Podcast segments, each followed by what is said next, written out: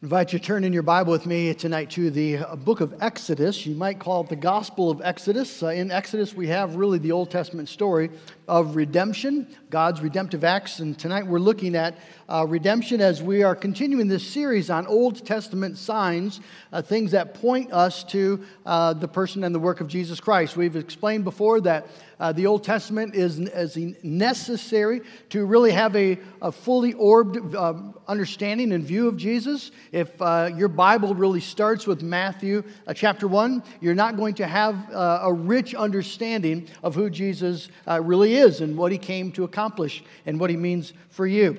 So tonight we're looking at the, um, the theme, one of the themes that runs through the Old Testament is the theme of redemption.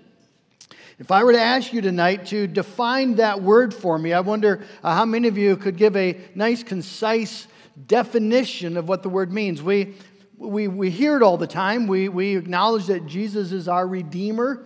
But if I ask you very specifically to say, what, is it, what does redemption mean? I think many of us would struggle. I think Leon Morris gives uh, maybe the best short, concise definition when he says redemption is deliverance by payment of a price. And that's what we'll be looking at. The redemption is deliverance by the payment of a price. We are culturally handicapped in many ways uh, when we think about the concept of redemption because it doesn't play that big a role in, uh, in, in, our life. Uh, the, when I'm, as I'm thinking about where would we run into redemption, maybe the most common place is to redeem a soda can. Um, it's got 10 cents redemption value on it. Um, and that's a really insignificant example, but it is pretty accurate in, in the sense that uh, a soda can has usefulness while it, is, while it has soda in it. But as soon as the soda is gone, the usefulness is, is uh, done, and now it's just a piece of aluminum that is, it's become trash. And its destiny is the, is the dump right down on Clyde Park and 100th or wherever they, they take it. Uh, and it's going to be buried there and no, no usefulness, no meaning, no value forever. That's, that's its destiny, unless it gets redeemed. And if you take it to the store and you redeem it for its 10 cent value, the, the, the, redemption is the, the company agreeing to buy back that can from you for 10 cents, and they will recycle that can and it will have uh, ongoing value and usefulness. And so, though it's a very small little picture, it is a somewhat accurate picture. Now, what we're going to see is that um, where we have very meager little cultural examples, God gave Israel all sorts of cultural uh, examples. The, the concept of redemption was woven throughout the life of Old Testament Israel. They would know what it meant, and God uh, specifically commands them to do various things so their children know what it means to be redeemed. And so we're going to look at that. I'd like you to, we're going to start in Exodus chapter 6. Exodus chapter 6, this is the first time uh, that we have the word redemption in the Bible, Exodus chapter 6. I'm going to begin reading at verse 6. So God has come to Moses and said, I'm going, to ask you to, uh, I'm commanding you to lead the people out of, of uh, Egypt. Um, let me just pick it up verse 2. God spoke to Moses and said to him, I am the Lord. I appeared to Abraham, to Isaac, and to Jacob as God Almighty, but by my name, the Lord, I did not make myself known to them. I also established my covenant with them to give them the land of Canaan, the land in which they lived as sojourners. Moreover, I have heard the groaning of the people of Israel, whom the Egyptians hold as slaves. And I've remembered my covenant. Say therefore to the people of Israel, I am the Lord. And I will bring you out from under the burdens of the Egyptians, and I will deliver you from slavery to them, and I will redeem you with an outstretched arm and with great acts of judgment. I will take you to be my people, and I will be your God. And you shall know that I am the Lord your God, who has brought you out from under the burdens of the Egyptians. I will bring you into the land that I swore to give to Abraham, to Isaac, and to Jacob. I will give it to you for a possession. I am the Lord. Let's ask the Lord to bless his word tonight. Well, God in heaven, as we come now to this great Old Testament theme, I pray, Lord, that uh, we could relish in your great salvation of sinners in Jesus Christ. And that, Lord, it would, it would be uh, just sweet to us again tonight to know that in Christ we are redeemed and, and have a sense of all that that means. So, Lord, bless us. Give us ears to hear tonight. In Jesus' name, amen. In the, in the Old Testament, uh, there are three different word groups, and I don't usually go into um, Hebrew word studies with you. It's, it's often not that helpful. I think it's, it's um, somewhat helpful tonight just to give us a sense of the richness of the term. Uh, where, a, uh, where an, when idea functions in a community, there's going to be more than one word for it. As you know, Eskimos have something like 30 some words for snow, uh, it's a meaningful part of, of their life. Well, redemption is a meaningful part of Israel. And there are uh, three different basic word groups. Uh, Hebrew is made up often of a, just a root word and then all sorts of variations off from that. Well, the first uh, root word is goel. Uh, if you're keeping notes, it's G O E L. Uh, that's uh, how it would look, I suppose, in English, goel. And uh, the, this word group has the um, it has to do with family relationships and responsibilities. So it, it deals specifically with the redemptive duties that belong to a family member. Uh, Morris again says, discharging one's obligations as a kinsman, a redeemer kinsman, involved a delightful variety of activities. It might mean marrying the widow of a deceased kinsman. So Boaz and Ruth would be the great Old Testament example of that. Uh, it might mean uh, buying a family member out of slavery. Oftentimes, when people be, uh, came into very difficult financial straits, they would sell themselves into slavery, and then it would be up to a kinsman redeemer to buy them back out of slavery. Or it would be uh, you, reclaiming a field also that would have been sold in a time of, of financial distress. And sometimes it would be uh, your responsibility to uh, exact justice on someone who had um, murdered one of your relatives. And then you would redeem, um, you, as a kinsman redeemer, your responsibility was to carry out justice. Well, all of these transactions involve just basic things. So, um, again, to help us get a sense of the richness of, this, of the term, there would be a redeemer, a person with a familial blood relationship who has familial rights and duties like Boaz. And so when Ruth, if you remember the story, is out gleaning and this nice guy helps her out and she comes back and Naomi said, Wow, that's a lot of wheat. How did that? And she says, Well, I was working in the field of this guy, is Boaz, and, and he was just really generous, really kind. And Naomi, Naomi says to Ruth, He's our kin, he's one of our kinsman redeemers. He's one of our Goel. Um, and that's, of course, what he was and what he did. So it's a redeemer who rescues a familiar, uh, familial property or person, someone maybe has been sold into slavery, or maybe a widow, from a situation of bondage or loss and for the payment of a price. That's a person who rescues a family member or, or property from a situation of loss with the payment of a price. And so in the uh, Exodus 6, then, is, the word here is goel. When, when God says to Israel, I am your kinsman redeemer. Uh, it, the beauty of this, of course, is that as God, the first time he uses the concept of redemption or the word redemption, he's letting Israel know that, that their family, that he is taking them uh, under his wings as his people. And that's why he says, I, I'm the God who appeared to Abraham and to Isaac and to Jacob. We have family history. You belong to me. I've, I'm your, your God by way of covenant, and I made promises to them. And, and God now shows up as the father of this family. He's bound his name to their well being, and now he, he comes and says, I'm going to redeem you. And, the, and, and the story then moves on from chapter 6 God's great redemptive work, leading Israel out of the bondage of Egypt with his mighty hand and outstretched arm, the great acts of judgment that he performs. And the story just keeps moving until Israel is fully set free. They're on the other side of the Red Sea. The dead bodies of Pharaoh's army is washed up on the shore. They're out of Egypt. They're in the land that God, or on their way to the land that God had promised to them.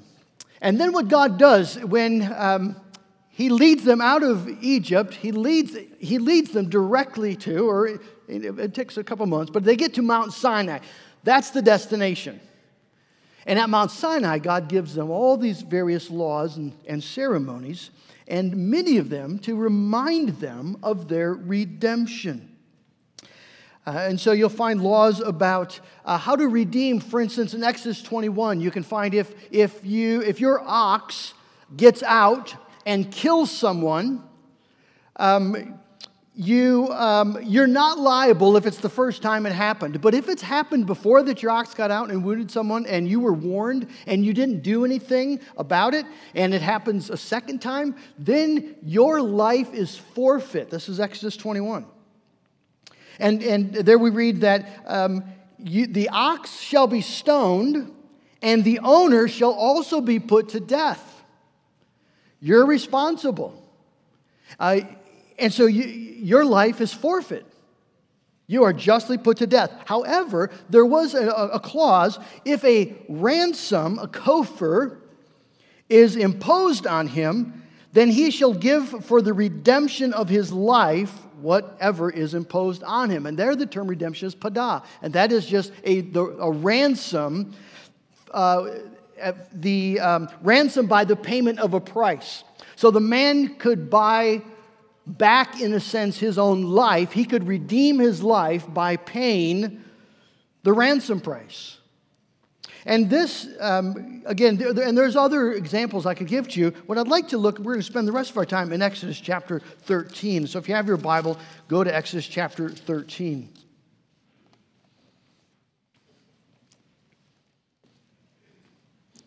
Here we see one of the most prominent ways that redemption is woven into the life of God's uh, people. We're going to read Exodus 13, verses 1 and 2, and then we're going to jump to verse 11. The Lord said to Moses, Consecrate to me all the firstborn, whatever is the first to open the womb among the people of Israel, both of man and of beast, is mine. And then let's go to verse 11. When the Lord brings you into the land of the Canaanites, as he swore to you and your fathers, and shall give it to you, you shall set apart to the Lord all that first opens the womb. All the firstborn of your animals that are males shall be the Lord's. Every firstborn of a donkey you shall redeem with a lamb, or if you will not redeem it, you shall break its neck. Every firstborn of man among your sons you shall redeem.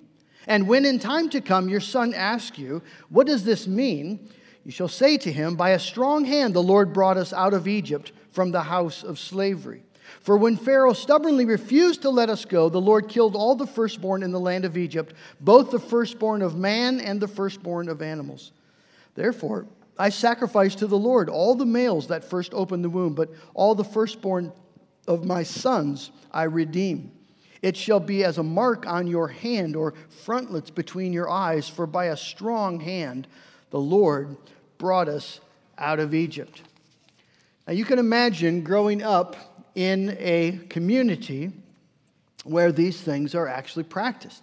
Uh, God commands Israel, consecrate to me all the firstborn, both of men and of animals. And that consecration would take place either in one of two ways. To consecrate means to set apart for the Lord, they belong to God.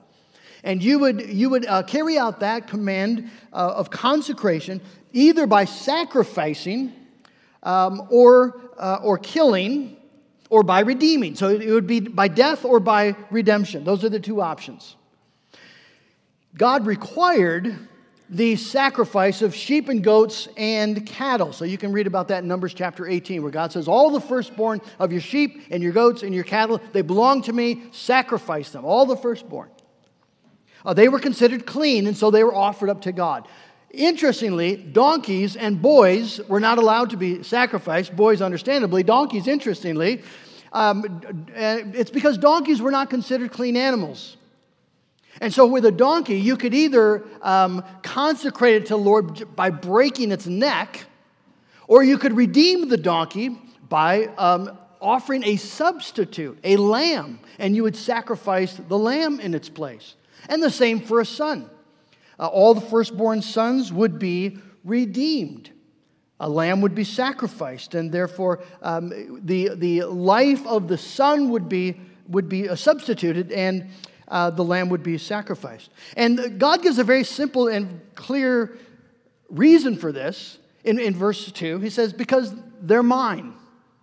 Uh, consecrate them to me because every firstborn is mine. Well, well, how did the firstborn of animals and people, how did they become the Lord's? And the answer is uh, by virtue of creation and by virtue of redemption. By virtue of creation, God owns everything. And uh, the firstborn stands for the whole. So when God says the firstborn is mine, he claims, he claims all of it. It's a basic lesson in stewardship that Israel needs to learn. Remember, they were in Egypt, they didn't have anything, nothing. They were, they were property of Pharaoh. And now suddenly they're leaving Egypt with great wealth. The, the, the, Egyptians have given to them their gold and their silver and their precious things. And so they're loaded with wealth, and, and they need to understand all that wealth is not theirs, it belongs to God. But, but uh, by virtue of creation, firstborn belong to Him, but specifically by virtue of God's redemption. That's where the Lord points in verses 14 and 16. So when the son comes and asks, what does this mean? That's just a great phrase, great line, great question. It means that uh, parents, Christian parents, godly parents, covenant parents, are to be living in, in such a way that, that the young children uh, ask you about the meaning of things. Why do we do this? Why don't we do that? How come this? Why not that? And so, because, because children are watching and children are evaluating and they're, and, they're, and they're trying to figure things out. And so, here's a, here's a little Israelite uh, boy, and he, and, he, and he asks his father, and in, in time to come, he says, Dad, how come when, uh, you know, uh, the, the, the, cow um, gave birth this year, that you, you just killed it? Dad, cows, cows are expensive. And every time there's a new, there's a firstborn of, among the sheep, and and um, I saw when Uncle so and so when they had their first baby, they they had to go and they they had to sacrifice a lamb for it. What is that all about? Isn't it wonderful how God just weaves in these illustrations so children ask questions and, and moms and dads get opportunities to share the gospel? And so the father would say, Well, I'll tell you, son, we are a redeemed people. This is our identity. We were in bondage in Egypt, we were in slavery, and we couldn't possibly rescue ourselves. But, but God came and, and He redeemed us, he, he, he bought us, and He brought us out of Egypt, and He put us here in this land in which we live. And that would, that would resonate with a little guy and a little, a little gal. That, that sense of identity of what it means to be an Israelite. What it means to be an Israelite is, is that, that you don't belong to yourself, you belong to God. You've been loved by God. You have an, you have an identity in relationship to the Lord. And you would understand that this relationship had been formed at a cost. Redemption is not a cheap thing. We redeem a pop can for 10 cents. Redemption in Old Testament Israel usually involves a life. Something dies. And the reason for that is, is that Israel's redemption involved a life. The price of Israel's redemption was the life of all the firstborn of Egypt, both man and animals. And so in Isaiah chapter uh, 43, God says, I give Egypt as your ransom, Cush and Seba in your stead. The firstborn of Israel was substituted, in a sense, for the, the life of Israel. And, and then you'd also have the Passover blood, where the angel of death is going to come over and a lamb has to be sacrificed. And, and the, the, the children have identified with this lamb. He's been living with them for four days. And then its throat is, is cut and its blood is put on the doorpost. Redemption costs. It's serious business. There's blood involved, there's a life that's lost. a substitution that's been made. And so you have a sense that your, your life was forfeited, and now by, by, the, by the, um, the payment of a price, you've been purchased for God. Just if you have your Bible, go to Isaiah 43 because the Lord, in such a wonderful way, in chapter 43, just reminds Israel of what it means to be redeemed. It's interesting, not surprising, but interesting that of all the prophets, Isaiah, the most messianic of the prophets, is the one who speaks most often about a redeemer. And in, in, in chapter 43, this is this great text, you, you know it well. But look at what it means for Israel to be redeemed. This, this, this sense of being loved and belonging to God. But now, Isaiah 43, verse 1 But now, thus says the Lord, He who created you, O Jacob, He who formed you, O Israel, fear not, for I have redeemed you. I have called you by name, you are mine. When you pass through the waters, I will be with you and through the rivers they shall not overwhelm you. When you walk through the fire, you shall not be burned, and the flame shall not consume you. For I am the Lord your God, the Holy One of Israel, your Savior. I give Egypt as your ransom, Cush and Seba in exchange for you. Because you are precious in my eyes and honored, and I love you. I give men in return for you, people in exchange for your life. God is trying to communicate uh, to his people how dearly he has loved them, uh, the, uh, that a price was paid for them, and, and therefore now they, they belong to the Lord. Uh, you are mine. He claims them as his people, and he is the Holy One of Israel, your God. You see, redemption has this familial language of, of, of belonging, of, of being loved dearly, and a price being paid. And so when Isaiah, again, speaks of a coming lamb that is to be slain, he, he speaks of a redeemer. Isaiah 59 20, a redeemer will come to Zion, to those in Jacob who turn from transgression. And of course, then John the Baptist says, pointing at Jesus, Behold the Lamb of God that takes away the sin of the world. And Christ now appears after all this rich uh, uh, redemption history has been laid down in Israel. And, there, and there's sacrifices and sacrifices and redemption and redemption, but, but never the ultimate the, the price or redemption or, or purchase. Um, now Jesus appears against all that backdrop and he says, uh, John says, Behold the Lamb of God who takes away the sin of the world. And, and Jesus said that I've come to give my life as a ransom for many. That makes sense to Jewish ears. He's going to come and give his life as a ransom. There's redemption. God is rescuing us by the payment of a price.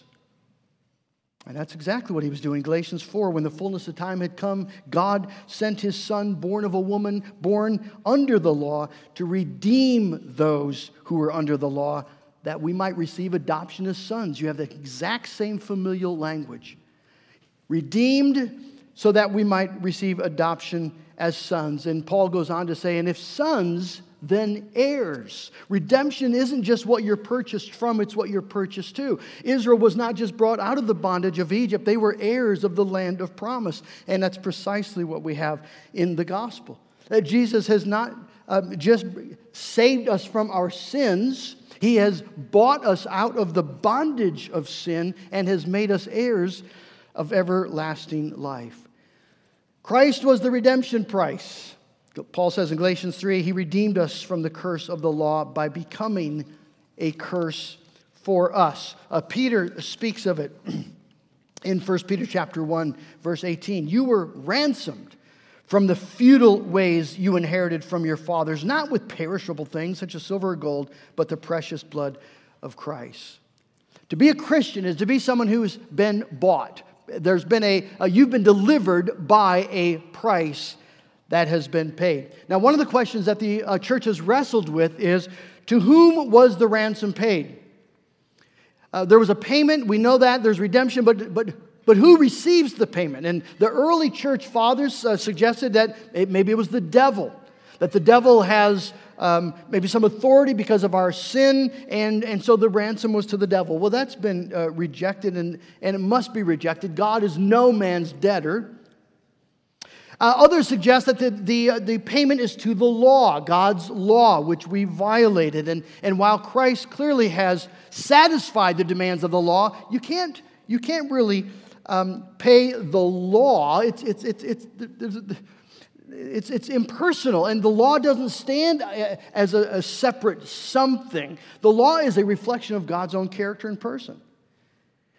You see, Jesus paid the penalty owed to the holy love of God. It's God's personal holiness and honor and love that was violated by Adam and Eve.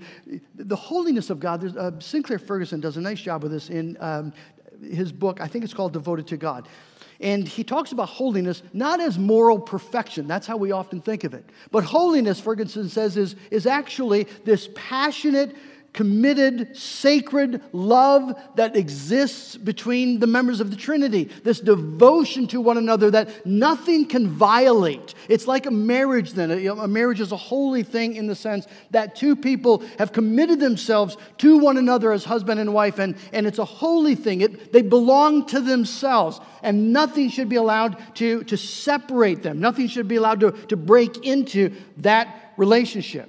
And so you see, the beautiful thing is in the garden where, where the Father, the Son, and the Holy Spirit um, say, Let us make man in our own image. And they create, God creates a man and invites Adam and Eve to share, in a sense, the, the intimacy, the holy love that exists in the Godhead. And that's what Adam and Eve sin against.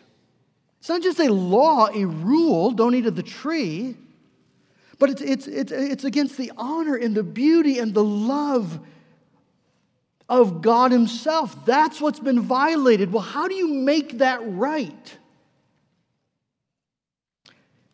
You can't, you can't make that right. Particularly when you violate that holy honor and love over and over and over again. And that's what we do every time we sin.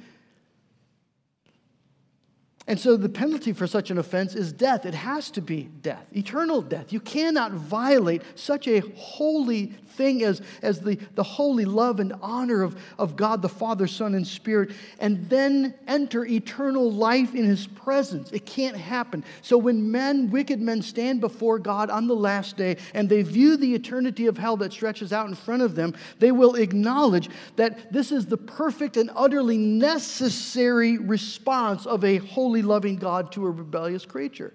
No one in hell will, will, will, will sense that this is unjust. Not when they've seen God. And so that's the dilemma of humanity.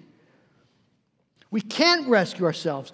No mortal man can pay. Like Old Testament Israel, a slave can't redeem himself. He doesn't have the means. A widow can't redeem herself.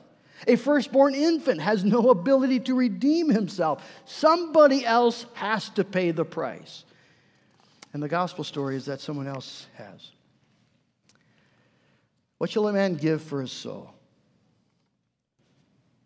Micah says, what, With what shall I come before the Lord? Will the Lord be pleased with thousands of rams and 10,000 rivers of oil? Shall I give my firstborn for my transgression? The fruit of my body for the sin of my soul? Would God be pleased with that? Desperate parents still today in India drowned their children in the river Ganges trying to atone for their sin. We sense that the price must be very high, but you see, it's, it's higher than we can pay. No mortal man can pay it. But that's the beauty of the gospel. Only God could pay the price, and, and God did. And He did it in the most amazing way by sending His own Son the Son of Man came to give his life as a ransom for many. And, and because Jesus Christ has come, you see, the gospel invitation can go out to bankrupt sinners. Come, you who have no money, come buy wine without money and, and milk without cost. It's, it's freely given, it's freely offered. The, the redemption has been made, and now the benefits of that redemption can be entered into by anyone who confesses their sin and comes to Jesus Christ in faith. Are you in bondage tonight? Bondage to sin, bondage to guilt, bondage to fear of death? Well, the gospel is for you. You maybe been spending all this effort trying to pay back in some way. You can't pay back, but you can receive. You can receive what's been freely accomplished for you. You can be free. You can be redeemed. And maybe as a Christian, you're, you're just struggling tonight. You believe these things, and yet there's so much, there's so much uh, doubt and confusion and fear in your life. Remember who you are. If you are a Christian, you are a redeemed person. Think of Isaiah 43, it's for you. You are loved, you belong. You've been brought out of bondage. You are made now a, a son. No longer a slave, you are an heir of everlasting life. And now we're just now we're called to live like it. You see, to be redeemed means fundamentally we don't belong to ourselves anymore. Uh, we don't belong to this world anymore. We've been bought out of this world. But we do belong to God. We belong to God for this life and for forever. And that means that no matter what circumstance uh, we face, no matter what trials, no matter what heartaches, no matter um, the weakness, the failure, the fact is that God's claim supersedes everything else. The one who knew us, the one who loved us and formed us and called us, the one who bought us with his, the blood of his own son, uh, is the one who's going to save us all the way to the end. And, and so, you know, what is our comfort? That I am not my own, but I belong body and soul in life and death to my faithful Lord and Savior Jesus Christ. He paid the full price for all of my sins. And by that price, friends, we've been set free for an eternity. Praise God. Let's pray. Well, Father in heaven, I thank you that you sent a Redeemer. We have sinned so grievously against your holy love. And we, Lord, deserve so truly to be condemned, and yet you sent your own Son, born under the law to redeem those under the law that we might become the children of God, adopted as sons and daughters. And Father, I pray that that would be good news to us tonight, that we would cherish the gift of redemption in Jesus Christ, that we would have a confidence and a boldness that comes from knowing that we don't belong to ourselves, we're not our own, and we certainly don't belong to this world. It has no claim on us. We don't have to submit to its rules or principles. But we do belong to God, a called apart people, consecrated unto the Lord by the, the blood of Jesus Christ. And a people not just for this life, but forever. For Jesus Christ has ransomed a people for God from every tribe and language and people and nation and, and has made us a kingdom and priest to our God, and we shall reign on earth forever. Oh God in heaven, I thank you so much for Jesus Christ, our Redeemer. And I pray, Lord, we would live then as those who've been purchased with his precious blood. In Jesus' name we pray. Amen.